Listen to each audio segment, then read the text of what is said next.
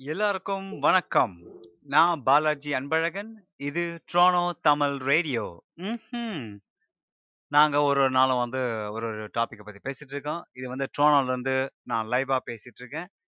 லைவாக பேசுறது, அதுவும் ஒரு அரை மணி நேரம், 3/4 மணி நேரம் பேசுறது அப்படின்றது ரொம்ப கஷ்டம். என் நண்பரும் ஒருத்தவங்க சொன்னாங்க, "நீ ஏன் ப்ரிப்பேர் பண்ணிட்டு பேசக்கூடாது?" அப்படின்னு.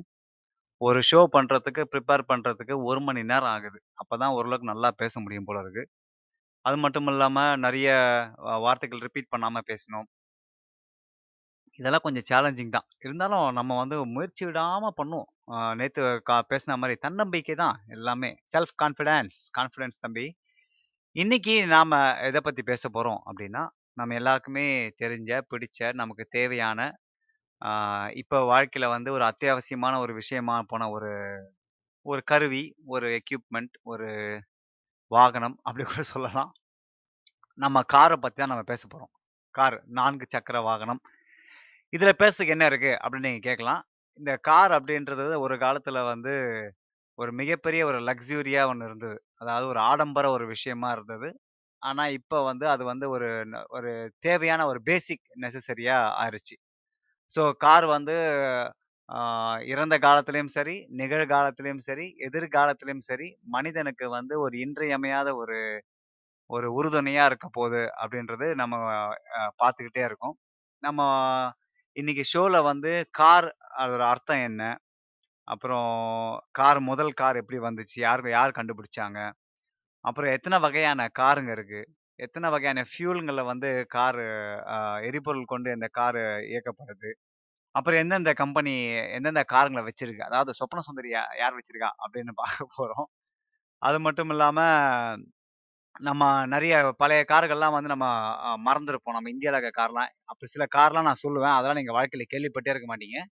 நீங்க நான் பேரை சொன்னா நீங்க கூகுளில் சர்ச் பண்ணி பார்த்தீங்கன்னா, உங்களுக்கு இந்த கார்லாம் ஓ! இப்படி ஒரு கார்லாம் இருக்குதா? அப்படின்னு உங்களுக்கு தெரியும். அது மட்டும் இல்லாம, ரொம்ப வ விலை உயர்ந்த கார்கள் எது? அதுன்னு பார்க்க போறோம். இந்த கார்களோட எதிர்காலம் என்ன? அதை பார்க்க போறோம்.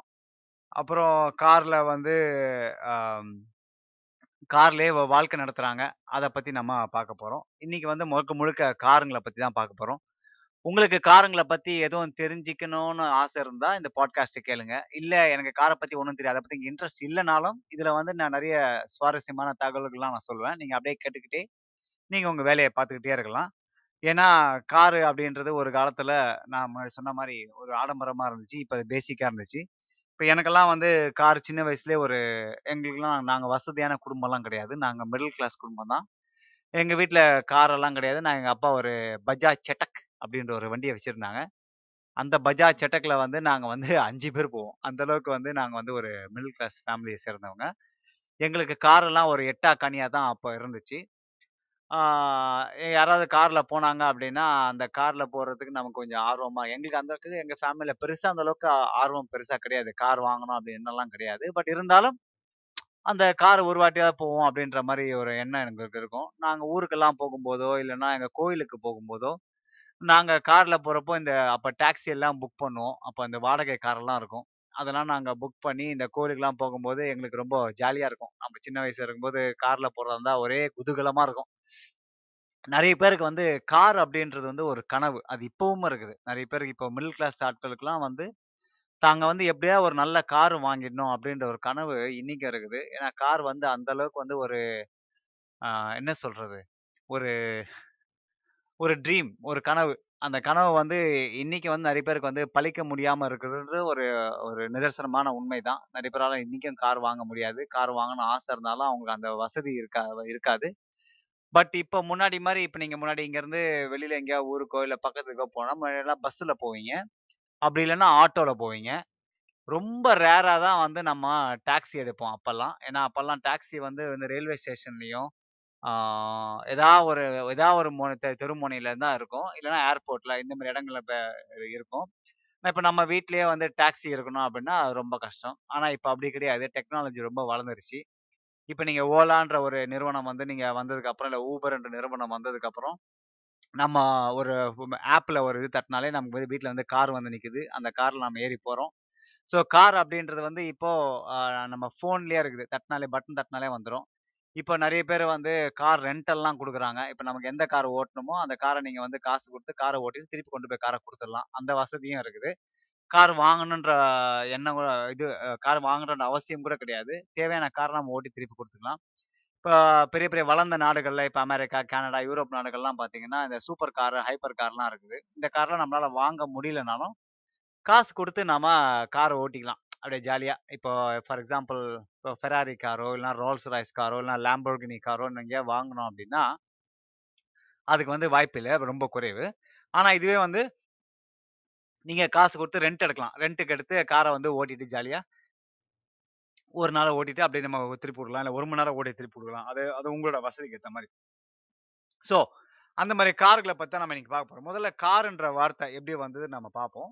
இது ரெண்டு வகையா சொல்றாங்க. ஒன்னு கார் அப்படின்றது வந்து ஒரு ல லத்தீன் மொழியிலிருந்து வந்தது. காரஸ், கரம் அப்படின்ற வார்த்தையில வந்து வந்தது. இதுக்கு அர்த்தம் என்ன அப்படின்னு பார்த்தீங்கன்னா, வீல்டு வெஹிக்கிள் அதாவது சக்கரம் பொருந்திய வாகனம் அப்படின்ற ஒரு அர்த்தத்துல இருந்து வந்தது அப்படின்னு சொல்றாங்க. இன்னொன்று வந்து வழக்கமாக நம்ம சொல்கிற இங்கிலீஷ் வார்த்தைகளை வந்து கார்ட், கேரேஜ் அப்படின்ற வார கார்ட்னா என்ன இந்த குதிரை வண்டி, மாட்டு வண்டி அந்த வண்டிலாம் இருக்குல்ல. அது இங்கிலீஷில் வந்து கார்ட், கேரேஜ்னு சொல்லுவாங்க. அதுலேருந்து வந்தது இந்த கார் அப்படின்ற வார்த்தை அப்படின்னு கூட சொல்கிறாங்க அப்புறம் கார் அந்த இண்டஸ்ட்ரியை வந்து ஆட்டோமொபைல் நம்ம சொல்லுவோம் பார்த்தீங்களா? அவர் என்னங்க வேலை பார்க்குறாரு? ஆட்டோமொபைல் மொபைல் வச்சிருக்காரு அப்படின்னு நம்ம சொல்லுவோம்ல. அதில் வந்து இந்த ஆட்டோமொபைலுக்குன்னு ஒரு அதுவும் தனியாக அர்த்தம் இருக்கு. ஆட்டோ அப்படின்றது வந்து ஒரு ஒரு ஒரு பழங்காலத்து வார்த்தை. அது வந்து ஆட்டோ அந்த செல்ஃப் ஆட்டோனா செல்ஃப் அதாவது தனி த தன்னிச்சையா அப்படின்றது. அப்புறம் அது அது வந்து ஒரு லட்டின் வேர்டு ஆட்டோன்றது. அப்புறம் மொபிலி அப்படின்ற ஒரு வார்த்தை வந்து அதுவும் வந்து லட்டின் வேர்டு. இது வந்து மூவபிள் அதாவது தன்னிச்சையா நகரக்கூடிய வண்டி அப்படிதான் நகரக்கூடியது அப்படின்றது தான் வந்து ஆட்டோமொபைலுக்கான அர்த்தம். இதை நான் படிக்கும்போது எனக்கே முதல் ரொம்ப ஆச்சரியமா ஆட்டோமொபைல்னா வந்து இங்கிலீஷ் வார்த்தை தான் சொன்னேன். ஆனால் அது சாரி அந்த ஆட்டோன்ற கிரீக் வார்த்தை ஏன்ஷியன் கிரீக் வார்த்தை கரெக்ட். ஸோ இது இது எனக்கு கேட்க ரொம்ப ஆச்சு நான் வந்து ஆட்டோமொபைல் வந்து இங்கிலீஷ் வார்த்தை அப்படின்னு நினச்சேன் இது வந்து திரிஞ்சு இங்கிலீஷாக மாறி இருக்கு அப்படின்னு தான் நான் சொல்லுவேன். இப்போ ஒரு டைம் லைன் நம்ம பார்க்க போறோம். இந்த காருங்களோட டைம் லைன் எந்த வருஷம் வந்து இது கண்டுபிடிச்சாங்க, எந்த இது பண்ண போறாங்க அப்படின்னு சொல்றது. அதுக்கு முன்னாடி வந்து நம்ம வீல் அந்த வாகனம் அந்த வாகனம்ன்றோம் பாருங்க. அந்த சக்கரத்தை வந்து நம்ம ஒரு அது ஒரு அது ஒரு வரலாறு இருக்கு. அந்த வரலாறு சக்கரத்தை யார் கண்டுபிடிச்சா அப்படின்னா, ராவனோட மகன் வந்து இந்திரன். இந்திரன் வந்து அந்த வீல் வந்து கண்டுபிடிச்சாரு அப்படின்னு சொல்றாங்க. அது படிக்கும்போது ரொம்ப இன்ட்ரஸ்டிங்கா இருந்துச்சு. உங்களுக்கு இதுல டவுட் இருந்துச்சுன்னா, நீங்க இதுல போய் பாருங்க. நாம ஒரு டைம் லைனை முதல்ல பார்ப்போம். டைம் லைன் என்ன அப்படின்னா, நம்ம எப்போ வந்து கார் முதல்ல கண்டுபிடிச்சாங்க. அந்த காருங்களை வந்து என்னென்ன மாதிரி விஷயங்கள் கொஞ்சம் கொஞ்சமாக ஆட் ஆச்சு அப்படின்னு பார்க்க போகிறோம் முதல் முதல்ல வந்து 1886 அதுக்கு முன்னாடியே வந்து ஸ்டீம் கார்லாம் கண்டுபிடிச்சிட்டாங்க ஆனா முதல் முதல்ல அந்த நம்ம இப்ப பார்க்குற அந்த இந்த கார் வந்து 1886ல வந்து கண்டுபிடிச்சாங்க. அதை கண்டுபிடிச்சவர் வந்து யாருன்னு பார்த்தீங்கன்னா, கார்ல் பென்ஸ் அப்படின்றவரு. இந்த கால் பென்ஸ் யார் அப்படின்னா, நம்ம மெர்சிடஸ் பென்ஸ் நம்ம எல்லாருக்கும் ஒரு ஒரு கனவு இருக்கு இல்லையா? மிகப்பெரிய கனவு. Benz car வாங்கணும்ப்பா. பென்ஸ் கார்ல போகிறோம்ப்பா ஒரு நாள் எப்படியாவது பென்ஸு காரை வாங்கிடணும் அப்படின்ற ஒரு விஷயம் பசங்க. அந்த பென்ஸ் அப்படின்றது வந்து அவர் தான் வந்து பார்த்தீங்கன்னா, 1886ல கார்ல் பென்ஸ்ன்றவர் தான் முதல் முதல்ல இன்டர்னல் கம்பஷன் என்ஜினை வந்து கண்டுபிடிச்சாரு. ஆனால் அது வந்து மூணு வீலில் கண்டுபிடிச்சாரு. அப்புறம் கொஞ்சம் டெவலப் ஆகி நாலு வீலாக மாறிடுச்சு. அதுக்கப்புறம் வந்து 1908ல வந்து ஃபோர்டு ஹென்ரி ஃபோர்டு உங்களுக்கு தெரியும்னு நினைக்கிறேன் அவர் வந்து மாடல் டி அப்படின்ற ஒரு வாகனத்தை கண்டுபிடிச்சாரு. அப்புறம் ஆயிரத்தி தொள்ளாயிரத்தி பதினொன்னில் இப்போ நம்ம வந்து புஷ் ஸ்டார்ட் பட்டன் பண்ணுறோம் பார்த்தீங்களா? பட்டன் அமுக்குனா கார் ஸ்டார்ட் ஆகுதுல்ல. அப்போவே வந்து எலக்ட்ரிக் இக்னிஷனை வந்து கண்டுபிடிச்சாரு. 1911ல எலக்ட்ரிக் இக்னிஷன் கண்டுபிடிச்சாங்க. 1921ல நம்ம சிகரெட்லாம் இப்போ நீங்கள் காரில் சில பேர் சிகரெட் பிடிக்கிறதுக்காக அந்த உள்ளேருந்து ஒன்று எடுப்பாங்க பார்த்தீங்களா? அந்த இக்னிஷன். அந்த சிகரெட் லைட்டர் இருக்கும் பார்த்தீங்களா? அதை அதை வந்து கண்டுபிடிச்சிருந்து ஆயிரத்தி தொள்ளாயிரத்தி இருபத்தி ஒன்றில் கண்டுபிடிச்சிருக்காங்க. இப்போ நம்ம காரில் சஸ்பென்ஷன் இருக்குல்ல. அந்த சஸ்பென்ஷன் நீங்கள் பார்த்தீங்க குனிஞ்சு பார்த்தீங்கன்னா, அடியில் வந்து அந்த ஸ்ப்ரிங்கு ஸ்ப்ரிங்காக இருக்கும் அந்த சஸ்பென்ஷனில் அது வந்து 1934ல அந்த காயில் ஸ்ப்ரிங் சஸ்பென்ஷனை வந்து கண்டுபிடிச்சிருக்காங்க. இப்போ நம்ம கேட்குற ரேடியோ வந்து நம்ம முக்கால்வாசி ஃபோனில் தான் கேட்குறோம் ஆனால் முத முதல்ல காரில் ரேடியோ வந்த வருஷம் வந்து பார்த்தீங்கன்னா, 1930 அந்த 30லாம் வந்து முத முதல்ல வந்து காரில் வந்து ரேடியோ வந்துச்சு. அதுக்கப்புறம் கார் கீஸ் அதுக்கு முன்னாடி எப்படி ஸ்டார்ட் பண்ணாங்கன்னு தெரில அந்த அந்த எலக்ட்ரிக் ஸ்டார்ட்னா பண்ணுவாங்க போல இருக்குது. கார் கீயை வந்து 1949ல கண்டுபிடிச்சிருக்காங்க. கிரைஸ்லர் உங்களுக்கு கிரைஸ்லர் கம்பெனி தெரியுமான்னு தெரியல. அந்த கம்பெனி வந்து கண்டுபிடிச்சிருந்தாங்க. ஆயிரத்தி இப்போ பவர் ஸ்டியரிங் உங்களுக்கு நிறைய பேர் பவர் ஸ்டியரிங் இப்போ ரொம்ப ஈஸியாக இருக்கும். ஆனால் பவர் ஸ்டியரிங் முன்னாடி வந்து மேனுவல் இருக்கும். அப்படியே ஃபுல்லாக திருப்பணும். ஆனால் பவர் ஸ்டியரிங் வந்து ஆயிரத்தி தொள்ளாயிரத்தி ஐம்பத்தி 1951லயே கண்டுபிடிச்சாங்க நம்ம ஊரில் ரொம்ப வருஷத்துக்கு அப்புறம் தான் வந்துச்சு. 1953 வந்து ஃபர்ஸ்ட் ஏர் கண்டிஷனரு. 58ல வந்து க்ரூஸ் கண்ட்ரோலு. இப்போ நம்ம சீட் பெல்ட்லாம் போடுறோம் பார்த்தீங்களா? அந்த சீட் பெல்ட் வந்து 1959ல வோல்வோன்ற கார் கம்பெனி உங்களுக்கு தெரியும்னு நினைக்கிறேன் அவங்க தான் வந்து முதல் முறையாக வந்து இந்த சீட் பெல்ட்டை கண்டுபிடிச்சாங்க. அவங்க தான் கண்டுபிடிச்சிருந்தாலும், அவங்க வந்து அவங்க அந்த பேட்டன்ட் அந்த தன் ரைட்ஸை வந்து அவங்க வச்சுக்கல. எல்லா எல்லாருக்கும் கொடுத்தாங்க ஏன்னா, சேஃப்டி எல்லாருக்குமே கிடைக்கணும் அப்படின்ற ஒரு காரணம் வோல்வோ கம்பெனி வந்து இந்த உலகத்துக்கு வந்து சீட் பெல்ட்டை கொடுத்தாங்க அப்படின்னு சொல்லலாம். அப்புறம் 1960 வந்து எலக்ட்ரிக் விண்டோஸ், பவர் விண்டோஸ் சொல்லுவாங்களே மேலே கீழே இறங்குறது. அப்புறம் 1969ல வந்து விண்ட்ஷீல்டு வைப்பர்ஸ் மழை வந்தா ஃபுல்லா அந்த வைப்பர் அது பண்றது. அப்புறம் 1970ல வந்து முதல் முறையா வந்து நம்ம கேசட்டை போட்டு பாட்டு கேட்குற அந்த சிஸ்டம் வந்தது. டேப் ஸ்டீரியோஸ் அது வந்தது. 71ல ABS anti lock braking system அது இப்போ ரொம்ப பாப்புலர். அதுவும் இப்போ இருக்கு. அப்புறம் கேட்லிக் கன்வெர்ட்டர்ன்னு உங்களுக்கு தெரியுமான்னு தெரியாது. இந்த கேட்லிக் கன்வெர்ட் என்னன்னா, அந்த அந்த புகையை வெளியே விடும் பார்த்தீங்களா? அந்த எக்ஸாஸ்ட் ஃபியூம்ஸ். அது வந்து தூயப்படுத்து தூய்மைப்படுத்தி வெளியே அனுப்புறது தான் வந்து அந்த கேட்லிக் அ அது வந்து 1973ல கண்டுபிடிச்சாங்க. அப்புறம் 1984ல சிடி பிளேயர். நம்மடி 1970ல வந்து கேசட் பிளேயரு. 1984ல வந்து சிடி பிளேயர் வந்து கண்டுபிடிச்சிருக்காங்க. அப்புறம் நிறைய விஷயங்கள் கண்டுபிடிச்சாங்க. 1988ல வந்து ஏர் பேக்ஸ். அந்த ஏர் பேக்ஸே உங்களுக்கே தெரியும். ஏர் பேக்ஸ் வந்து உயிரை காக்குறது. ஏதாவது ஒரு யாராவது கார் இடிச்சிட்டாங்க அப்படின்னா, அந்த ஏர் பேக்ஸ் வெளியில் வந்து இந்த வருத்தப்படாத வாலிபர் சங்கம் அந்த படம் கிடையாது. என்ன படம்? ரஜினி முருகன் படத்தை சொல்லுவாங்க. பலூன் வரலையா? பலூன் இடிச்சா பலூன் வரணும்னா பலூனே வரல. அந்த பலூன் வந்து 1988ல வந்து கண்டுபிடிச்சிருக்காங்க. அப்புறம் ஹைபிரிட் கார்ஸ பத்தி அந்த அத பத்தி நான் நிறைய சொல்ல போறேன். ஹைபிரிட் கார்ஸ் அப்படின்றது பெட்ரோல் ப்ளஸ் க பேட்டரி ரெண்டுத்துலையும் ஓடக்கூடிய ஒரு காரு. அந்த கார் வந்து 2000ல கண்டுபிடிச்சாங்க. உலகின் முதல் ஹைபிரிட் கார் எது அப்படின்னு பார்த்தீங்கன்னா, டொயோட்டா ப்ரியஸ் இது உங்களுக்கு தெரியுமான்னு தெரியல. டொயோட்டா ப்ரியஸ் தான் வேர்ல்ட்ஸ் ஃபர்ஸ்ட் ஹைபிரிட் காரு. அப்புறம் இப்போ நம்ம ஃபோன்லாம் பாட்டு கேட்குறோம்ல ப்ளூடூத் மூலயமா செல்வ ஹெட்ஃபோன்ஸ் எல்லாம். அந்த ப்ளூடூத் வந்து முத மொதலா காருக்கு வந்த வருஷம் வந்து 2001. அப்புறம் 2002ல வந்து முன்னாடிலாம் வந்து ரிவர்ஸ் பண்ணோம் அப்படின்னாலே பாதி பேருக்கு கொலை நடுங்கும். ஏன்னா நிறைய பேருக்கு வந்து ரிவர்ஸ் பண்ணவே தெரியாது. கன்ஃபார்மாக இடிச்சிருவான் இடத்துல போய்.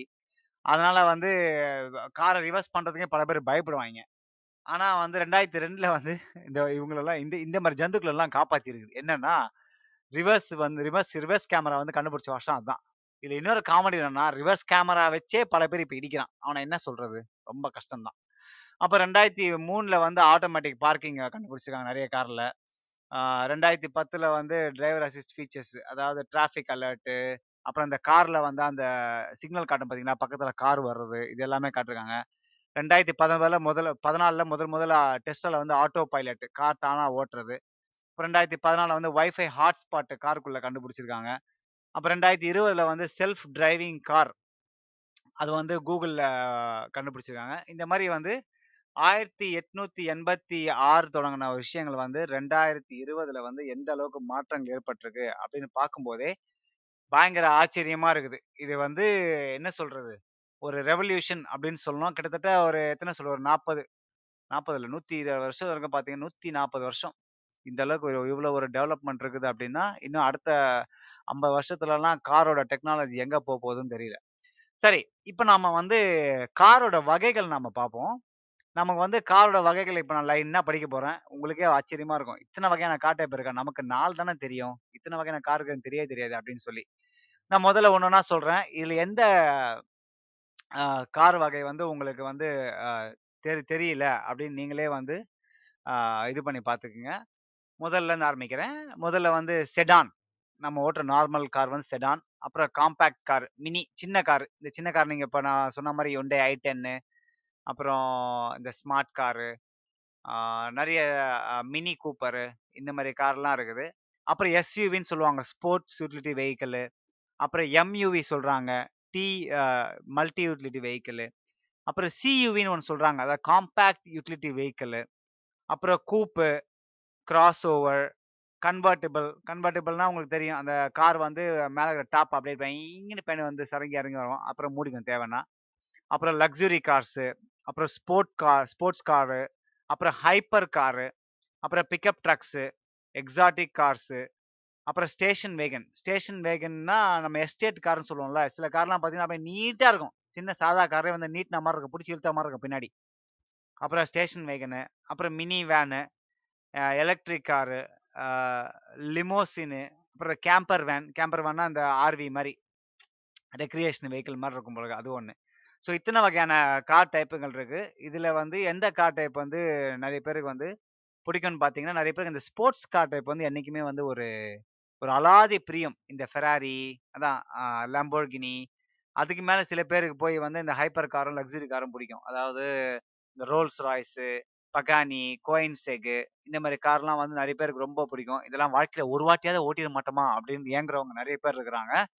நீங்கள் நீங்க வந்து கனடா இல்ல அமெரிக்கா இல்ல யூரோப் நாடுகள் மாதிரி வந்தீங்க அப்படின்னா இதெல்லாம் வந்து ஓட்டுறது பெரிய விஷயமே கிடையாது. ஒரு நூறு டாலர் இரநூறு டாலர் ஒரு நாளைக்கு கொடுத்தோம் அப்படின்னா இந்த காரெல்லாம் பக்காவா ஓட்டிடலாம். ஆனா நான் சொன்ன மாதிரி இந்த பகானி அப்புறம் ரிவேரா அப்புறம் கோயினிசேக் இந்த மாதிரி கார்லாம் இப்படி ஓட்ட முடியுமான்னு தெரியல ஆனா நீங்க ஃபெராரி லம்போர்கினி புகாட்டி இந்த மாதிரி காரெல்லாம் ஓட்டுறதுக்கான வாய்ப்புகள் இருக்கு. கார்ல வந்து பாத்தீங்கன்னா நிறைய சிலிண்டர்கள் இருக்கும். சிலிண்டர் வந்து பாத்தீங்கன்னா ரெண்டு சிலிண்டர்ல இருந்து எட்டு சிலிண்டர் வரைக்கும் இருக்குது. இது என்ன அர்த்தம்னு பார்த்தீங்கன்னா எந்த அளவுக்கு வந்து அந்த சிலிண்டர் வந்து அதிகமாகுதோ அந்த அந்த அளவுக்கு வந்து அந்த கார் வந்து ரொம்ப பவர்ஃபுல்லாக இருக்கும். நல்ல செம்ம ஸ்பீடாக போகும் நல்ல சவுண்ட் இருக்கும். அதிவேகமாக போகிறப்ப பார்த்தீங்கன்னா அந்த ஃபீலிங் உங்களுக்கு ரொம்ப பிடிச்சிருக்கும். ஸோ கார் எந்த அளவுக்கு அந்த சிலிண்டர் பெருசாக இருக்கோ அந்த அளவுக்கு ஹை பெர்ஃபார்மன்ஸ் அதே அளவுக்கு வந்து மெயின்டெனன்ஸும் கூட. அதே அளவுக்கு அந்த அந்த கேஸ்லாம் நிறைய குடிக்கும். பெட்ரோல் நிறைய சாப்பிடும்னு சொல்லுவாங்க. அதுதான் வந்து இத்தனை சிலிண்டர் கார். இப்போ நம்ம காரோட வந்து ஃபன் ஃபேக்ட்ஸ் கொஞ்சம் பார்க்கலாம். அதாவது இதெல்லாம் வந்து உங்களுக்கு கேட்கறது ரொம்ப சுவாரஸ்யமாக இருக்கும். இப்போ இந்த பூமியில வந்து கிட்டத்தட்ட ஒன் பில்லியன் காருங்க வந்து கார் ரோட்ல உழவ உறவாடி ரோட்ல வந்து ஓடிக்கிட்டு இருக்குது இல்லை தூங்கிட்டு இருக்குது. இல்லைன்னா ஆக்ஷன்ல இருக்குது அப்படின்னு கூட சொல்லலாம். இப்போ ஃபார் எக்ஸாம்பிள் இது ஒரு சின்ன ஒரு ஃபன் ஃபேக்ட் நீங்கள் வந்து உங்கள் காரை வந்து நூறு கிலோமீட்டர் வேகத்தில் ஓட்டிக்கிட்டே இருக்கீங்க அப்படின்னா நீங்கள் நிலாவுக்கு எத்தனை நாளில் இல்லை எத்தனை மாதத்தில் போடலான்னு சொல்லுங்க பார்ப்போம் நான் ஒரு மூணு செகண்ட் உங்களுக்கு டைம் தரேன். அதாவது அறுபது கிலோமீட்டர் சாரி நூறு கிலோமீட்டர் உங்கள் காரை நீங்கள் ஓட்டிக்கிட்டே இருந்தீங்கன்னா எத்தனை நாளில் இல்லை எத்தனை மாதம் நீங்கள் நிலாவுக்கு போகலாம் அதாவது மேலே ஓட்டுனீங்க அப்படின்னா மேல் பக்கம். இப்போ ராக்கெட் போகிற மாதிரி சைன் இப்படி போனீங்கன்னு வச்சிங்களேன் எத்தனை ம- மாசத்துல எத்தனை நாளில் நீங்கள் போகலாம் ஒன்று ரெண்டு மூணு. ஓகே. நீங்க வந்து இந்த ஸ்பீட்ல ஓடிட்டு போனா கிட்டத்தட்ட ஆறு மாசத்துக்குள்ள நீங்க நிலாவுக்கு போய் சேர்ந்துடலாமா? இன்ட்ரெஸ்டிங்கா இல்ல? நீங்க நிலாவுக்கு போகணும்னா ஆறு மாசத்துல வந்து மேல போய் போயிடலாம் சொல்றாங்க. ஒரு வருஷத்துக்கு வந்து கிட்டத்தட்ட எழுபது மில்லியன் கார்கள் அதாவது ஒரு மில்லியன்னா பத்து லட்சம். அப்ப கிட்டத்தட்ட ஏழு கோடி கார்கள் வந்து ஒரு வருஷத்துக்கு பண்ணிட்டு இருக்கா சொல்றாங்க. ஒரு அமெரிக்கா டிரைவர் அதாவது ஒரு ஆவரேஜ் அமெரிக்கா டிரைவர் வந்து கிட்டத்தட்ட நாற்பத்தி ரெண்டு மணி நேரம் வந்து ஒரு வருஷத்துல வந்து டிராஃபிக்ல மாட்டிக்கிறாங்க அதாவது ரெண்டு நாள் அது வந்து ஒரு ரெண்டு நாள் கணக்கு வருமா இவங்க வந்து இத்தனை இத்தனை மணி நேரம் வந்து டிராஃபிக்கில் மாட்டிகிட்டு இருக்காங்க அது மட்டும் இல்லாமல் ஒரு காரில் வந்து பார்த்தீங்கன்னா எண்பது சதவீதமான பொருட்களை வந்து அதை ரீசைக்கிள் பண்ணுறதுக்கான வாய்ப்புகள் நிறைய இருக்குது அப்படின்னு சொல்கிறாங்க அது மட்டும் இல்லாமல் ஒரு கார் வந்து கிட்டத்தட்ட தொண்ணூத்தஞ்சு சதவீதம் வந்து அதோட வாழ்நாளை வந்து பார்க்கிங்லேயே கழிக்குது அப்படின்னு சொல்கிறாங்க எப்படி வந்து நம்ம வந்து பாதி நேரத்தை வந்து தூக்கத்துல கழிக்கிறோமோ அதே மாதிரி காருங்க வந்து தொண்ணூத்தஞ்சு சதவீதம் வந்து பார்க்கிங்லேயே கழிக்குதான். பாத்தீங்களா? நம்ம வாங்கின கார் வந்து சும்மா தூங்கிட்டே இருக்குது. அதுக்கு என்ன ஓட்டிக்கிட்டா இருக்க முடியும்? அப்படின்னு கேட்கறது எனக்கு கேக்குது கீழே கேக்குது. அடுத்து வந்து ஒரு கார்ல வந்து கிட்டத்தட்ட முப்பதாயிரம் உதிரி பாகங்கள் இருக்குது. நம்ம இது வந்து ஒரு பெரிய விஷயம் தான் நமக்கு வந்து கார் வெளியில பார்த்தா டோரு கண்ணாடி டேஷ்போர்டு சீட்டு அப்புறம் சைலன்சரு அப்புறம் பேக் ட்ரங்க்கு கண்ணா இது இதுதான் தெரியுமே தவிர ஆனா அந்த காருக்குள்ள கிட்டத்தட்ட முப்பதாயிரம் உதிரி பாகங்கள் இருக்குது. ஆஹ் இந்த ரோல்ஸ் ராய்ஸ் காரை பத்தி எல்லாருக்குமே தெரியும். இந்த ரோல்ஸ் ராய்ஸ் கார் வந்து பார்த்தீங்கன்னா, அவங்களோட எழுபத்தஞ்சு சதவீதமான கார் இன்னைக்கு வரைக்கும் அதாவது ஆரம்பத்துலேருந்து இன்னைக்கு வரைக்கும் பண்ண கார் வந்து இன்னும் ஓடிக்கிட்டு தான் இருக்குன்னு சொல்றாங்க. ஏன் அப்படின்னா அந்த ரோல்ஸ் ராய்ஸ் கார் வச்சிருந்தாலே ஒரு பெருமை. அது புதுசா இருந்தாலும் சரி பழசா இருந்தாலும் சரி அதை வந்து ஸ்கிராப்புக்கோ இல்லைனா வித்துடவோ மாட்டாங்க. அது எப்படி இருந்தாலும் வந்து அட்லீஸ்ட் அதை பூட்டியாக வச்சிருப்பாங்க அப்படின்னு சொல்கிறாங்க அது ஒரு ஆச்சரியமான ஒரு தகவல் தான். வோல்க்ஸ் வேகன் ஒரு பிராண்ட் உங்களுக்கு தெரியும் நினைக்கிறேன். அந்த பிராண்டு வந்து கிட்டத்தட்ட ஏழு யூரோப்பியன் பிராண்ட் வச்சிருக்குது. அது வந்து one of the largest car brand owners என்னன்னா ஆடி நம்ம ஆடி கார் சொல்லலாம். அது SEAT Skoda Bentley Bugatti Lamborghini Porsche Ducati Ducati இந்த பைக் கம்பெனி வச்சிருக்காங்க. இந்த மாதிரி அவங்க வந்து ஸ்கேனியான்ற கமர்ஷியல் வெஹிக்கிள் அப்புறம் மேன் என்ற கமர்ஷியல் வெஹிக்கிளும் வச்சிருக்கிறாங்க. ஒருத்தர் வந்து ஃபைன் கொடுத்துருக்காங்க ஸ்பீடிங் பண்ணுறதுக்கு அது எங்கே அப்படின்னா ஸ்வீடனில். அவர் வந்து 180 மைல்ஸ் பெர் ஹவர் அதாவது கிட்டத்தட்ட 350 கிலோமீட்டர் ஸ்பீட் வேகத்தில் போயிருக்காரு. அவருக்கு எவ்வளோ தம்மா ஃபைன் போட்டிருக்காங்க? கிட்டத்தட்ட ஒரு லட்சம் பவுண்டு யூரோஸ். ஒரு லட்சம் யூரோஸ் வந்து அதை போட்டிருக்காங்க. அப்புறம் ஒரு வேர்ல்ட் ரெக்கார்டு ஒன்று வந்திருக்கு. அந்த வேர்ல்ட் ரெக்கார்டு என்னென்னா ஒருத்தர் வந்து காரோட இன்ஜினை வந்து கழட்டி வந்து மாட்டியிருக்காரு. எத்தனை செகண்ட்ல பார்த்தீங்கன்னா, கிட்டத்தட்ட 42 செகண்ட்ல. அதை கழட்டி 40 செகண்ட்ல அந்த இன்ஜினை மாட்டாராம். அடேங்கப்பா! என்ன ஒரு ஜித்தனா இருப்பாருல்ல. அப்புறம் நம்ம கார்ல வந்து க்ரூஸ் கண்ட்ரோல் அப்படின்னு ஒன்று இருக்கு. அது உங்களுக்கு எல்லாருக்குமே தெரியுமான்னு தெரியல. க்ரூஸ் கண்ட்ரோல் அப்படின்னா, நீங்க கார் ஹைவேஸ்ல போயிட்டு இருக்கீங்க அப்படின்னா, நீங்க காலை வந்து ஒரு நூறு கிலோமீட்டர்லயே ஓடிட்டு இருக்கோம் அப்படின்னா, கால் வலிக்கும் இல்லையா?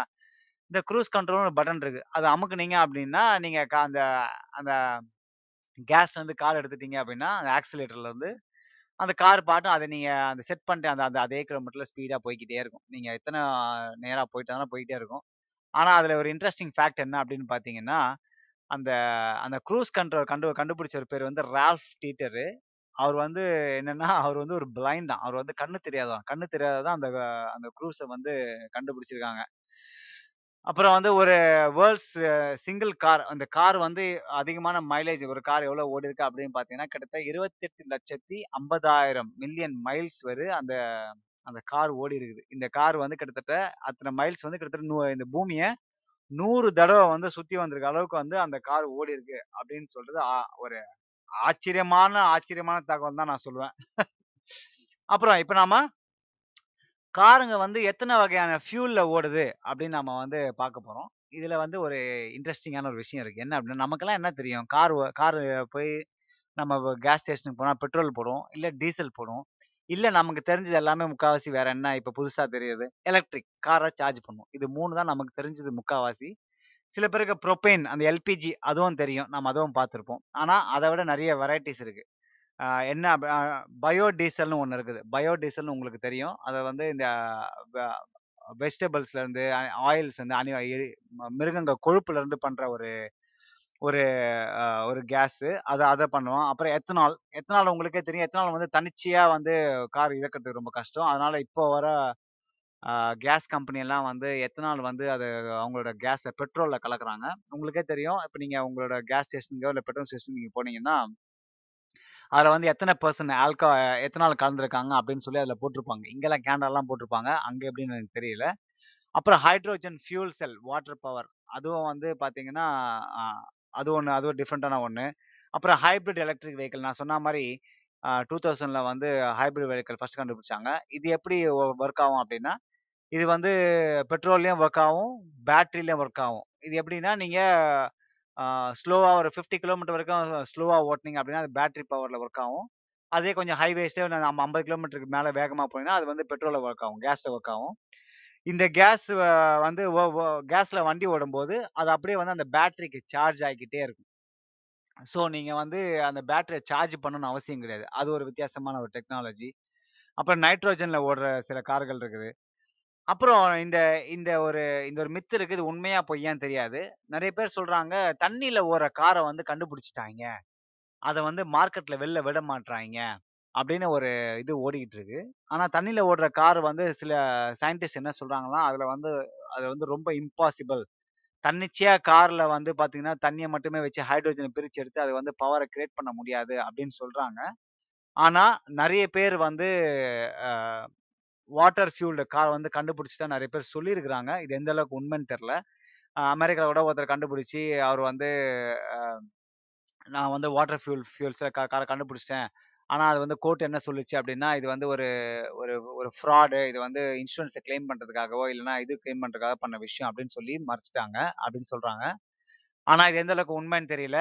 இதில் இன்னொரு மித்தம் இருக்குது. அதாவது வாட்டர் பவர் காரை கண்டுபிடிச்சிட்டாங்க அப்படின்னா நிறைய கண்ட்ரி வந்து தங்களோட millions and billions of revenue வந்து இழக்கக்கூடும். ஏன்னா வந்து தண்ணியில் கண்டுபிடிச்சாங்க அப்படின்னா கேஸு அதாவது பெட்ரோலு, டீசலு இதெல்லாம் விற்காது இல்லையா? அதனால வந்து இதை வந்து ஊத்தி மூட நிறைய கவர்மெண்ட் வந்து கவர்மெண்ட்டே வந்து பண்ணுது. அப்படின்னு சொல்றாங்க. ஸோ உங்களுக்கு இந்த விஷயம் வந்து புதுமையா இருந்துச்சு அப்படின்னா நீங்க ரிசர்ச் பண்ணி பாருங்க. எந்த அளவுக்கு வந்து இது உண்மை அப்படின்னு சொல்லி. அப்புறம் இன்னொரு கார் வந்து சோலார் பவர். இந்த சூரியனில் இருக்க அந்த சோலாரை வச்சு யூஸ் பண்ணி, அந்த ஓடுற கார்களும் இருக்கு. ஸோ இதுதான் வந்து இத்தனை டைப்ஸ் ஆஃப் கார்ஸ் இருக்குது. இப்போ நான் வந்து நம்ம பழைய காருங்கள் இருக்கியா? நம்ம இந்தியாவில் வந்து சில காருங்கள்லாம் வந்து நீங்கள் கேள்விப்பட்டே இருக்க மாட்டீங்க. இது நான் இந்த பேர்லாம் உங்களுக்கு சொல்கிறேன் இந்த பேர் வந்து உங்களுக்கு புதுசாக இருந்துச்சு அப்படின்னா இல்லை கே இது வரைக்கும் கேட்டதே இல்லை அப்படின்னு வச்சிங்களேன் நீங்கள் போய் கூகுளில் சர்ச் பண்ணி பாருங்கள் உங்களுக்கே ரொம்ப இன்ட்ரெஸ்டிங்காக இருக்கும். இப்படிலாம் ஒரு கார் இருந்துச்சா அப்படின்னு சொல்லி. முதல்ல நான் சொல்கிற போகிற கார் வந்து பார்த்தீங்கன்னா, அரவிந்த். பெரிய வித்தியாசமா இருக்குல்ல. நம்ம ஒரு சாதா எவனோ ஒருத்தன் கூப்பிடுறான் அரவிந்த் அப்படின்னு சொல்லி. இது வந்து 1956ல வந்து இந்த காரை வந்து கண்டுபிடிச்சவரு. அவர் பே அவர் பேரே வந்து அவர் பேர் வந்து கே ஏ மேனன். நீங்க உங்களுக்கு இது இது நீங்க இந்த காரை பார்த்ததில்ல இல்லை அப்படின்னா நீங்க போய் கூகுளில் சர்ச் பண்ணி பாருங்க. அரவிந்த் கார்ஸ் அப்படின்னு சொல்லி உங்களுக்கு தெரியும். அது வந்து கிட்டத்தட்ட அஞ்சாயிரம் ரூபாய்க்கு ஆரம்பிச்சிருக்கு அந்த காரு. இந்த காரை பார்த்தீங்கன்னா, நல்லா பெருசா இருக்கும். நம்ம ஊர் சிவப்பு கல்யாண கார் இருக்கும்ல. அந்த மாதிரி இந்த கார் வந்து நல்லா பெருசாக இருக்கும். ஆனால் அது கன்வெர்ட்டிபிள் கிடையாது. ஃபுல்லாக செடான் மாதிரி தான் இருக்கும். அடுத்து வந்து நான் சொல்லப் போகிற கார் வந்து ரொம்ப இன்ட்ரெஸ்டிங்காக இருக்கும். இந்த கார் பேர் வந்து மீரா மினி அப்படின்றது ஆயிரத்தி தொள்ளாயிரத்தி நாற்பத்தஞ்சில் வந்து இந்த கான்செப்டை கிரியேட் பண்ணி 1949ல வந்து இந்த காரை வந்து ஃபஸ்ட்டு கிரியேட் பண்ணிருக்காங்க. இந்த காரோட ஸ்பெஷாலிட்டி என்னென்னா இது வந்து டூ சீட்டர்.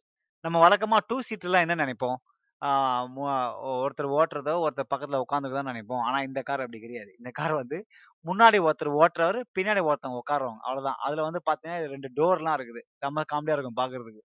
நீங்கள் உங்கள் டைம் இருந்துச்சுன்னா, நீங்கள் வந்து மீரா மினி கார் அப்படின்னு நீங்கள் பார்த்தீங்கன்னா, உங்கள் கூகுளில் நீங்கள் பிக்சர்ஸ் பிக்சர்ஸ் நீங்கள் பார்க்கலாம். அப்புறம் நீங்கள் ரேவா கார்னு ஒன்று நீங்கள் பார்த்துருப்பீங்க ரேவா ஐ.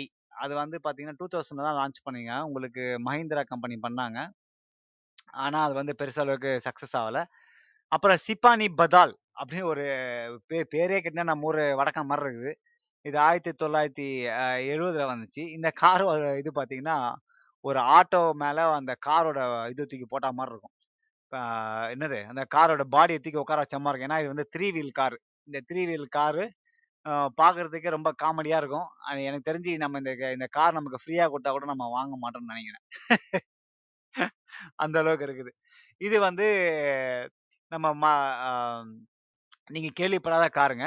அப்போ நெறைய இந்தியால வந்து நெறைய கார்கள் வந்து மறக்கப்பட்ட கார்கள் நெறைய இருக்கு. ரொம்ப ஃபேமஸான காரு. ஆனா இப்ப அத பத்தி இப்ப அந்த கார்லாம் கிடையாது. ஆனா இப்ப அதெல்லாம் வின்டேஜ் கார்ஸா நெறைய பேர் பார்த்துட்ருக்காங்க ஒன்று ஒண்ணு வந்து Chevy Impala ஒண்ணு. அப்புறம் இந்துஸ்தான் கான்டஸா. கான்டஸா கார் நெறைய ரொம்ப ஃபேமஸ் அந்த காலத்துல. நெறைய அரசியல்வாதிலாம் நீங்க நெறைய தமிழ் சினிமாலாம் பார்த்தீங்கன்னா, காண்டஸ் கார் நல்ல வெள்ள கார்ல வந்து சும்மா பர பர பரன்னு பறந்து போயிட்டு இருப்பாங்க. அந்த காண்டஸ்டா கார் ஒன்று அது அது மறந்து போனாங்க எல்லாரும். அப்புறம் ஸ்டாண்டர்ட் 2000 ஒரு கார் இருக்குது. அதை அது வந்து அது ஒரு யூரோப்பியன் கம்பெனி. அதை நீங்கள் அது அது நிறைய பேர் தெரியாது. அப்புறம் ஃபியட் ப பத்மினி, ப்ரீமியர் பத்மினி. இது நீங்கள் பார்த்தீங்க அப்படின்னா உங்களுக்கு தெரியும். நிறைய படங்களை நீங்கள் பார்த்துருப்பீங்க ப ப்ரீமியர் அப்படின்றது ப்ரீமியர் ஆட்டோமொபைல்ஸ் வந்து அதை அதை லான்ச் பண்ணாங்க. அப்புறம் இது எல்லாருக்குமே தெரியும். இப்போவும் தெரியும். ஆனால் இது இது யாரும் கண்டுக்கிறது இல்லை மாருதி 1000 அது பேர் எஸ்டீமுன்னு சொல்லுவாங்க. இல்லை ஒன் தௌசண்ட் சொல்லுவாங்க. அப்புறம் ரோவர் மன்டேகோ. இது ஒரு அந்த நான் சொன்னேன் பார்த்தியா, சிப்பானி பதால். அந்த கம்பெனி வந்து 1991ல வந்து ரோவேரா ரோவர் மொ மொன்டேகோன்னு ஒன்று கண்டுபிடிச்சாங்க. அது வந்து ஒரு வித்தியாசமான டேவூ டேவூன்னு கம்பெனி உங்க எல்லாருக்குமே தெரியும். ஒரு காலத்தில் ரொம்ப ஃபேமஸ் டேவு சியலோ, அப்புறம் ஓப்பல் ஆஸ்ட்ரா, அப்புறம் ஃபோர்ட் எஸ்காட்டு அப்புறம் ரொம்ப முக்கியமான நம்ம இந்தியாவின் ஐகான் அப்படின்னு சொல்றது வந்து அம்பாஸ்டர் காரு இந்த அம்பாஸ்டர் கார் வந்து இன்னைக்கு வரைக்கும் நிறைய பேர் வந்து அது பேர் மறக்க மாட்டாங்க. தமிழ் சினிமாவில் அரசியல்வாதிக்கோ, இல்லை பணக்காரனோ, இல்லை பிஸ்னஸோ அந்த பழைய 1980ஸ் 1990ஸ்ல வந்து ஒரு வீட்டுக்கு வராங்க. ஒரு பிரம்மாண்டமாக வராங்க அப்படின்னா பார்த்தீங்கன்னா, ஒரு 10 அம்பாஸ்டர் லைனாக சும்மா சுத்த விட்டு வருவாங்க அந்த அளவுக்கு வந்து அம்பாஸ்டர் கார் அது மட்டும் இல்லாமல் இந்த அம்பாஸ்டர் காருக்கு வந்து ஒரு ஒரு கதையே இருக்குது. ஒரு தடவை வந்து ஒரு ஜெர்மன் நாட்டு அதிபர் வந்து இந்தியாவுக்கு வந்தாராம். இந்தியாவுக்கு வந்தப்போ அவர் வந்து இந்த காரில் ஏர்போர்ட்டில் ஏறின ஏற்றிட்டு அவர் வந்து க வந்துட்டு இருந்தாராம்.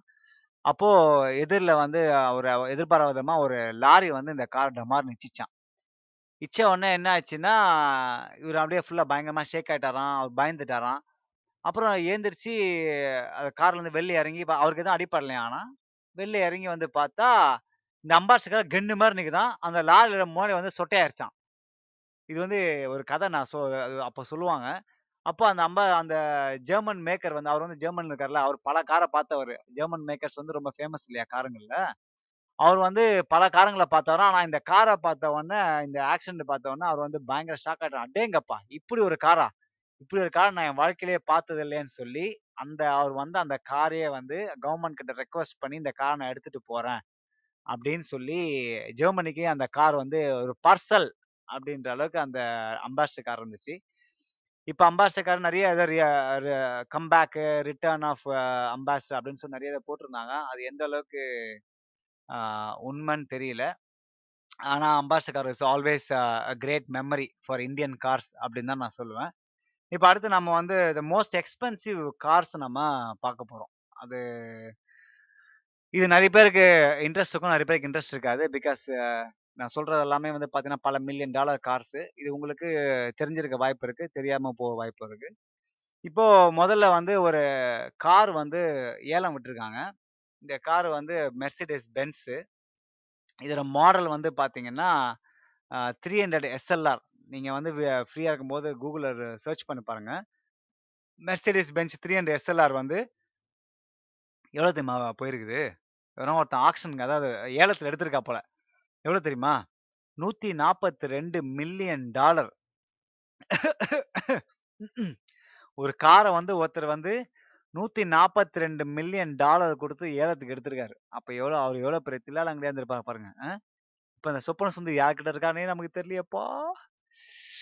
ஓகே அடுத்து வந்து the mo world's most ex expensive production car அதாவது நீங்கள் போய் வாங்கணும் அப்படின்னா அது வந்து GMA T fifty Niki Lauda அப்படின்னு ஒரு கார் இருக்குது. இது வந்து மெக்லாரனோட காரு. இது வந்து இதோட ரேட் எவ்வளோன்னு பார்த்தீங்கன்னா four point three million dollars ஒன்றும் இல்லை அவ்வளோதான். நீங்கள் சப்போஸ் நீங்கள் ஒரு கார் வாங்கினா அப்படின்னா நீங்கள் ஹைப்பர் காரோ சூப்பர் காரோ வாங்கணும் அப்படின்னா இந்த காரை நீங்கள் வாங்கலாம். Four point three million dollars தான். அதுக்கு அடுத்து வந்து பார்த்தீங்க ரெண்டாவது இடத்துல இருக்கிறது வந்து புகாட்டி ஷிரான் உங்கள் எல்லாருக்குமே தெரியும் புகாட்டி ஷிரான் அப்படின்றது வந்து ரொம்ப பாப்புலர் புகாட்டியே ரொம்ப பாப்புலரான காரு. இது வந்து three point nine million dollars அடுத்து இது ஒன்று கடைசியாக சொல்லிக்கிறேன். ஏன்னா நான் லைன் ஆஃப் ஃபுல் லிஸ்ட்லாம் போக போகிறது இல்லை அப்புறம் twenty twenty one Lamborghini Sian FKP முப்பத்தி ஏழு வந்து பார்த்தீங்கன்னா three point six million dollars நீங்கள் அப்படியே வ- போக்கில் உங்கள் பேக்கெட் செலவுக்கு காசு இல்லாதப்போ நீங்கள் க பேக்கெட்டில் கைவிட்டுனா அந்த காசு இருக்கும் பார்த்தீங்களா அதை தூக்கி போட்டிங்கன்னா ரெண்டு காரை வாங்கிடலாம். பிரச்சனையே கிடையாது. இதான் நாங்கள் சொல்லுவோம் பண்ணிக்கலாம் சரி மோஸ்ட் எக்ஸ்பென்சிவ் கார் பார்த்தோம்ல. இப்போ வேர்ல்ட்ஸ் மோஸ்ட் சீப்பஸ்ட் கார் நம்ம பார்க்க போகிறோம் இது உங்கள் எல்லாருக்குமே தெரிஞ்சுக்க வாய்ப்பு இருக்குது ஏன்னா இது நம்ம கூட இணைஞ்சது நம்ம வாழ்க்கையோட இணைஞ்சதுன்னு சொல்லலாம். டாட்டா டாட்டா நேனோ இதுதான் வந்து வேர்ல்ட்ஸ் மோஸ்ட் சீப்பஸ்ட் கார். இப்போ ப்ரொடக்ஷன் இல்லைன்னு நினைக்கிறேன் அந்த காரு. அதோட ரேட் எவ்வளோன்னு பார்த்தீங்கன்னா கிட்டத்தட்ட மூவாயிரத்தி ஐநூறு டாலர். அமெரிக்க டாலரில் நீங்கள் கணக்கு போடணும் அப்படின்னு பார்த்தீங்கன்னா நீங்கள் வேர்ல்ட்ஸ் மோஸ்ட் எக்ஸ்பென்சிவ் கார் எவ்வளோ பார்த்தீங்க? Four point five million dollars. World's most cheapest car வந்து மூவாயிரத்தி ஐநூறு டாலர். எங்கே இருக்குது பார்த்தீங்களா? டிஃப்ரென்ஸு.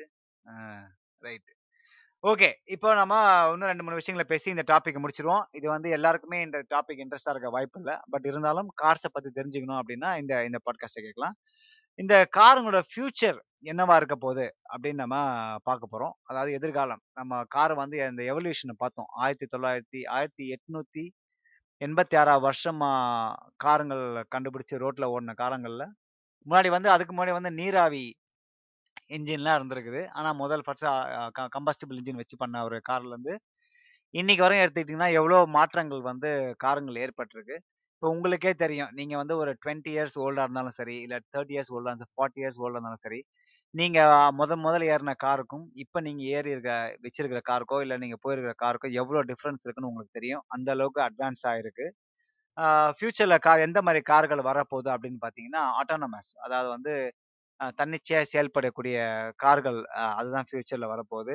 அப்புறம் த த- தன்னிச்சையாக ஓட்டக்கூடிய கார்கள் அதாவது தன்னிச்சையாக செயல்பட்டு ஓட்டக்கூடிய கார்கள் வரப்போகுது. அந்த இது இது யார் பண்ண போகிறாங்க அப்படின்னா ஆர்டிஃபிஷியல் இன்டெலிஜென்ஸ் பவர்டு இதெல்லாம் இதுதான் வந்து ஃப்யூச்சரில் கண்ட்ரோல் பண்ணும்போது. நீங்கள் நிறைய இதெல்லாம் வந்து நான் சொல்ல சொல்ல வந்து நிறைய நீங்கள் சினிமா வந்து நீங்கள் யோசிச்சிங்கனாலே உங்களுக்கு தெரியும். எவ்வளோ படங்கள் வந்து பார்த்தீங்கன்னா நிறைய self driving cars autonomous cars எல்லாம் நீங்கள் பார்த்துக்கிட்டே இருப்பீங்க. இப்போ பார்த்தீங்கன்னா கரண்ட்டாக வந்து ஒரு fifty fifty self driving car self autonomous cars இருக்குது ஏன்னா வந்து இன்னும் மக்கள் வந்து அந்த அளவுக்கு அந்த டெக்னாலஜிக்கு வந்து ஃபுல்லாக உள்ளே போகலை.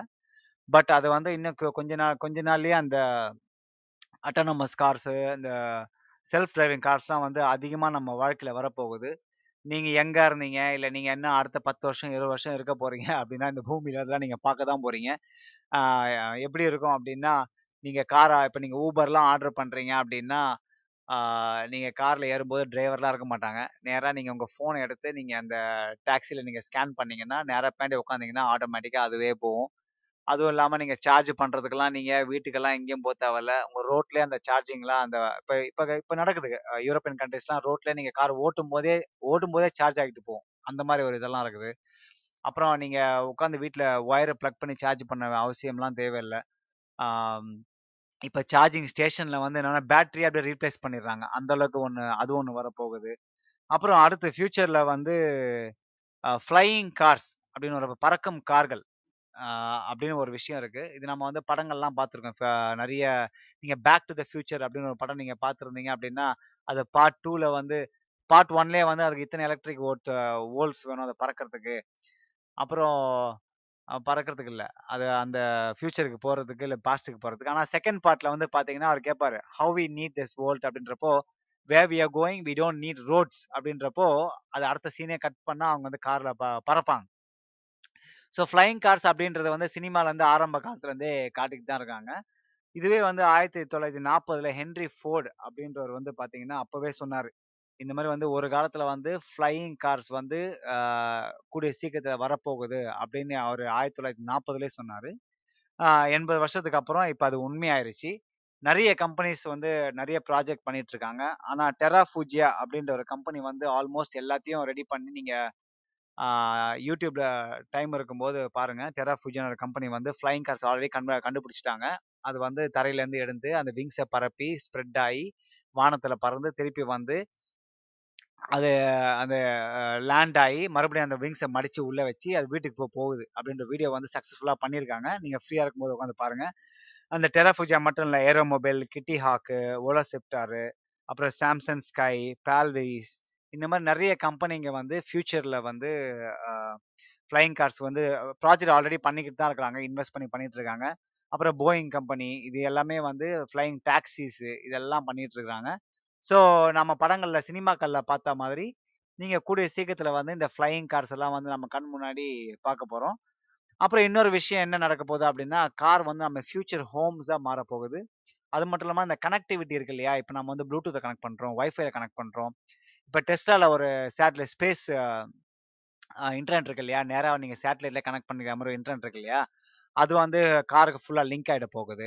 இன்னொரு அட்வான்ஸ் டெக்னாலஜி என்ன அப்படின்னு பார்த்தீங்கன்னா, உங்களோட உங்களோட தாட்ஸ், உங்களோட ப்ராசஸ் எல்லாமே வந்து இப்போ ஃபியூச்சரில் வந்து சிப்பு மூலயமா அவங்க இன்சர்ட் பண்ணிடுவாங்க அந்த சிப்பு வந்து உங்கள் காரில் கனெக்ட் ஆகிடும் நீங்கள் என்ன நினைக்கிறீங்களோ எங்கே போகணும்னு நினைக்கிறீங்களோ நீங்கள் சொல்லவே தேவையில்ல. நீங்கள் ஆட்டோமேட்டிக்காக கார்லேருந்து நினைச்சாலே போதும்.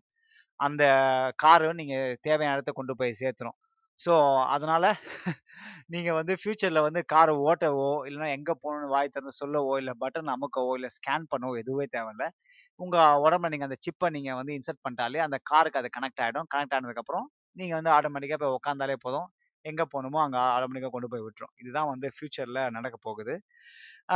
இப்போவே வந்து பார்த்தீங்கன்னா, காரில் நிறைய பேர் வாழ ஆரம்பிச்சிட்டாங்க நீங்கள் நிறைய யூடியூப்பில் பார்த்தீங்கன்னா, கார் லிவிங், அப்புறம் வேன் லிவிங், அப்புறம் ஆர்வி லிவிங் இந்த மாதிரி இந்த மாதிரி நீங்கள் சர்ச் பண்ணி பார்த்தீங்க அப்படின்னா, நிறைய பேர் வந்து இப்போ வீடுங்கள்லாம் வாங்குறது வந்து பெரிய ஒரு கனவா இல்லாமலாம் போயிருச்சு. இப்போ வந்து கார்லயே வாடுறதுக்கான நிறைய ஆப்பர்ச்சுனிட்டிஸ் வந்துருச்சுன்னு தான் சொல்றாங்க. ஒரு பார்க்கிங் ஸ்பாட் மட்டும் இருந்தா போதும். நீங்கள் நீங்க வந்து கார்லயே வாழலாம் அப்படின்ற ஒரு எண்ணத்தை வந்து அந்த வீடியோஸ்லாம் உங்களுக்கு கொடுக்கும் ஏன்னா, நீங்கள் நீங்க தூங்குறதுக்கு உங்க ட்ரெஸ்ஸுங்க வைக்கிறதுக்கு தானே ஒரு இடம் வேணும். அது காரை ஏன் அது கார்லேயே வைக்கக்கூடாது? அப்படின்ற ஒரு எண்ணத்தை வந்து அந்த வீடியோக்கள்லாம் உங்களுக்கு கிரியேட் பண்ணும். இது உண்மதான். இப்போ இருக்கிற கார்கள்லாம் பார்த்தீங்கன்னா, நீங்கள் வந்து உங்களோட சீட்டிங்கில் வந்து பின்னாடி பட்டன் அமுக்கினா நேராக அதுவே வந்து பெட் மாதிரி ஆகிடும் ஸோ அதனால் வந்து அது பிரச்சனை இல்லை அது மட்டும் இல்லாமல் இந்த ஆன்லைன் வெப்சைட்லலாம் உங்களுக்கு நிறைய இந்த பின்னாடி சீட்டில் வந்து ஒரு பெட்டு மாதிரி ஆக்குற நிறைய டூல்ஸு, டிவைசஸ்ஸு அக்சசரிஸு இது எல்லாமே கிடைக்குது. ஸோ அதனால் நீங்கள் கார்லேயே வந்து நல்லா காலை நீட்டி படுத்து தூங்கலாம். அந்த அளவுக்கு ஸோ ஃபியூச்சரில் வந்து cars could be a possible homes அப்படின்ற ஒரு ரிசர்ச்சும் இருக்குன்னு அதை பார்த்தேன். அதை பார்த்து எனக்கு ஒரே பயங்கர ஷாக்கிங். ஏன்னா, எப்படி வந்து நான் முன்னாடி சொன்ன மாதிரி காருங்கள்லாம் நைன்டி ஃபைவ் பர்சன்ட் வந்து பார்க்கிங்கில் தூங்குதோ, அதே மாதிரி மக்கள் வந்து 95% வந்து காருங்களை வந்து வீடு சூஸ் பண்ணுவாங்க அப்படின்ற ஒரு ரிசர்ச்சும் பண்ணியிருக்காங்க. ஸோ ஃபியூச்சரில் தட் இஸ் பாசிபிள். கனெக்டிவிட்டி காரோட கனெக்டிவிட்டி பார்த்தீங்கன்னா, L you can do anything and everything in a car itself. அதாவது நீங்கள் ஒரு இன்டர்நெட் பார்க்கணும், இல்லைன்னா ஒரு பாட்டு கேட்கணும், இல்லைன்னா ஒரு இடத்துக்கு போகணும், இல்லைன்னா ஒரு விஷயத்த பற்றி தெரிஞ்சுக்கணும் அப்படின்னா, நீங்கள் வந்து ஒரு கம்ப்யூட்டரோ, லேப்டாப்போ, இல்லை ஃபோனோ எதுவுமே தேவை கிடையாது. உங்கள் கார்லேயே வந்து எல்லாமே வந்துட போகுது அதனால ஃப்யூச்சரில் வந்து car is going to be a biggest part of human life அப்படின்னு நான் சொல்லுவேன். நான் ஃப்யூச்சரில் வந்து மோஸ்ட்லி வந்து எலக்ட்ரிக் கார்ஸ் இப்போ நெக்ஸ்ட் டுவெண்ட்டி தேர்ட்டி இயர்ஸில் வந்து ஃபியூச்சர் கார்ஸ் வந்து இட் வில் டேக் ஓவர். அந்த ஃபியூச்சர் கார் வந்து நம்ம இப்போ தான் வந்து நிறைய பார்க்குறோம் எலக்ட்ரிக் கார்ஸில் அதாவது டெஸ்லா வந்ததுக்கப்புறம் எலக்ட்ரிக் கார்ஸ் வந்து ரொம்பவே பாப்புலராக மாறிடுச்சு. ஆனால் ஆயிரத்தி எட்நூற்றி எண்பத்தி 1881லயே வந்து முதல் முதலாக வந்து ஃபர்ஸ்ட் ஈவி வந்துச்சு. அது தெரியுமா உங்களுக்கு? குஸ்டாவோ ட்ரோவோ அப்படின்றவர் வந்து மூணு சக்கர எலக்ட்ரிக் வெஹிக்கிள் மின்சார வண்டியை வந்து அப்போவே கண்டுபிடிச்சிட்டாரு. நிறைய காரணங்கள்னால அந்த மின்சாரம் அதை வந்து டெவலப் பண்ணாமல் அப்படியே விட்டுட்டாங்க. அது மட்டும் இல்லாமல் இந்த கேசலின் அதாவது பெட்ரோல் அரசியல் இருக்கு இல்லையா? அந்த பெட்ரோல் அரசியல் இருக்கிற வரைக்கும் இப்போ வந்து அது அது தவிர்க்கிறது ரொம்ப கஷ்டம். அது மட்டும் இல்லாமல் நார்வேல வந்து பார்த்தீங்கன்னா, அது வந்து ரொம்ப ஒரு எல்லா உலகத்திலே வந்து நார்வேல் தான் வந்து அதிகமான எலக்ட்ரிக் கார்ஸ் இப்போ ஓடிட்டு இருக்கு. கடைசியா 2000 சாரி 2021ல கிட்டத்தட்ட 83% வந்து எலக்ட்ரிக் கார்ஸ் தான் வித்திருக்குது. ஒன்லி 10% தான் வந்து பெட்ரோல் காருங்கள வந்து விற்றுருக்கிறதா வந்து ஸ்டாட்டிஸ்டிக்ஸ் சொல்லுது. அது மட்டும் இல்லாமல் அந்த கவர்மெண்ட் வந்து நிறைய கிரெடிட்ஸ்லாம் கொடுக்குறாங்க யார் யாரெல்லாம் ஈவி வாங்கணுமோ அப்படின்னு சொல்லி, அவங்களோட போஸ்டல் சர்வீஸ்லேருந்து அவங்களோட கன்ஸ்ட்ரக்ஷன் சர்வீஸ்லேருந்து இந்த மாதிரி எல்லா சர்வீஸ்லுமே வந்து பார்த்தீங்கன்னா, அவங்களுக்கு வந்து எல்லாமே ஈவியாக மாற்றிட்டாங்க ப்ளஸ் ரெண்டாயிரத்தி நாற்பதுக்குள்ளே ஹண்ட்ரட் பர்சன்ட் எலக்ட்ரிக்கல் வெஹிக்கிள் எல்லாமே இந்த நாடு ஃபுல்லாக ஆக்கிறோம் ஆக்கிரும் அப்படின்னு சொன்னாங்க.